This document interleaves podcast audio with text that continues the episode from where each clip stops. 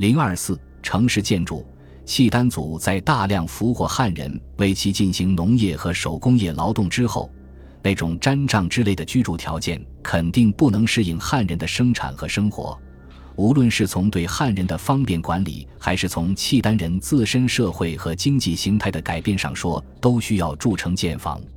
从辽初至辽末，其建筑风格方式就融有中原特色。愈往后，这一特色就愈明显。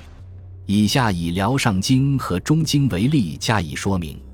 上京的兴建始于辽太祖神策三年，分南北两城，周遭二十七里。北城谓之皇城，高三丈，有城楼及四个城门；南城谓之汉城，高两丈，无城楼，有六个城门。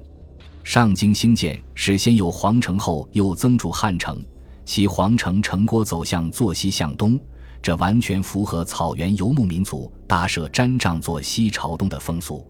但到了天显元年增建汉城，并在皇城中筑起大殿时，则依照中原的营建制度，建筑物的走向改为坐北向南，还在皇城中心辟了朝南的承天门为正门，改变了旧日风俗。尽管依汉制改变了建筑走向。借以表明契丹皇帝也是汉族和中原地区的最高统治者，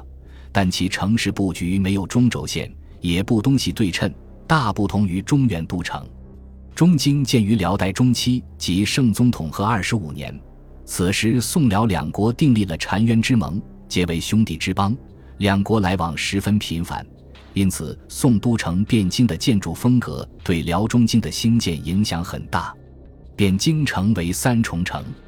即外城、内城和大内。中京也是三重城，中京都采取南北向，自外城正中的朱夏门直达大内的昌河门之间为一条直线，形成中央大道，形成了中轴线。大道两侧对称布局，尤其是朱夏门至阳德门间的宽阔大街和排水沟，更完全仿照汴京城的朱雀门大街而建。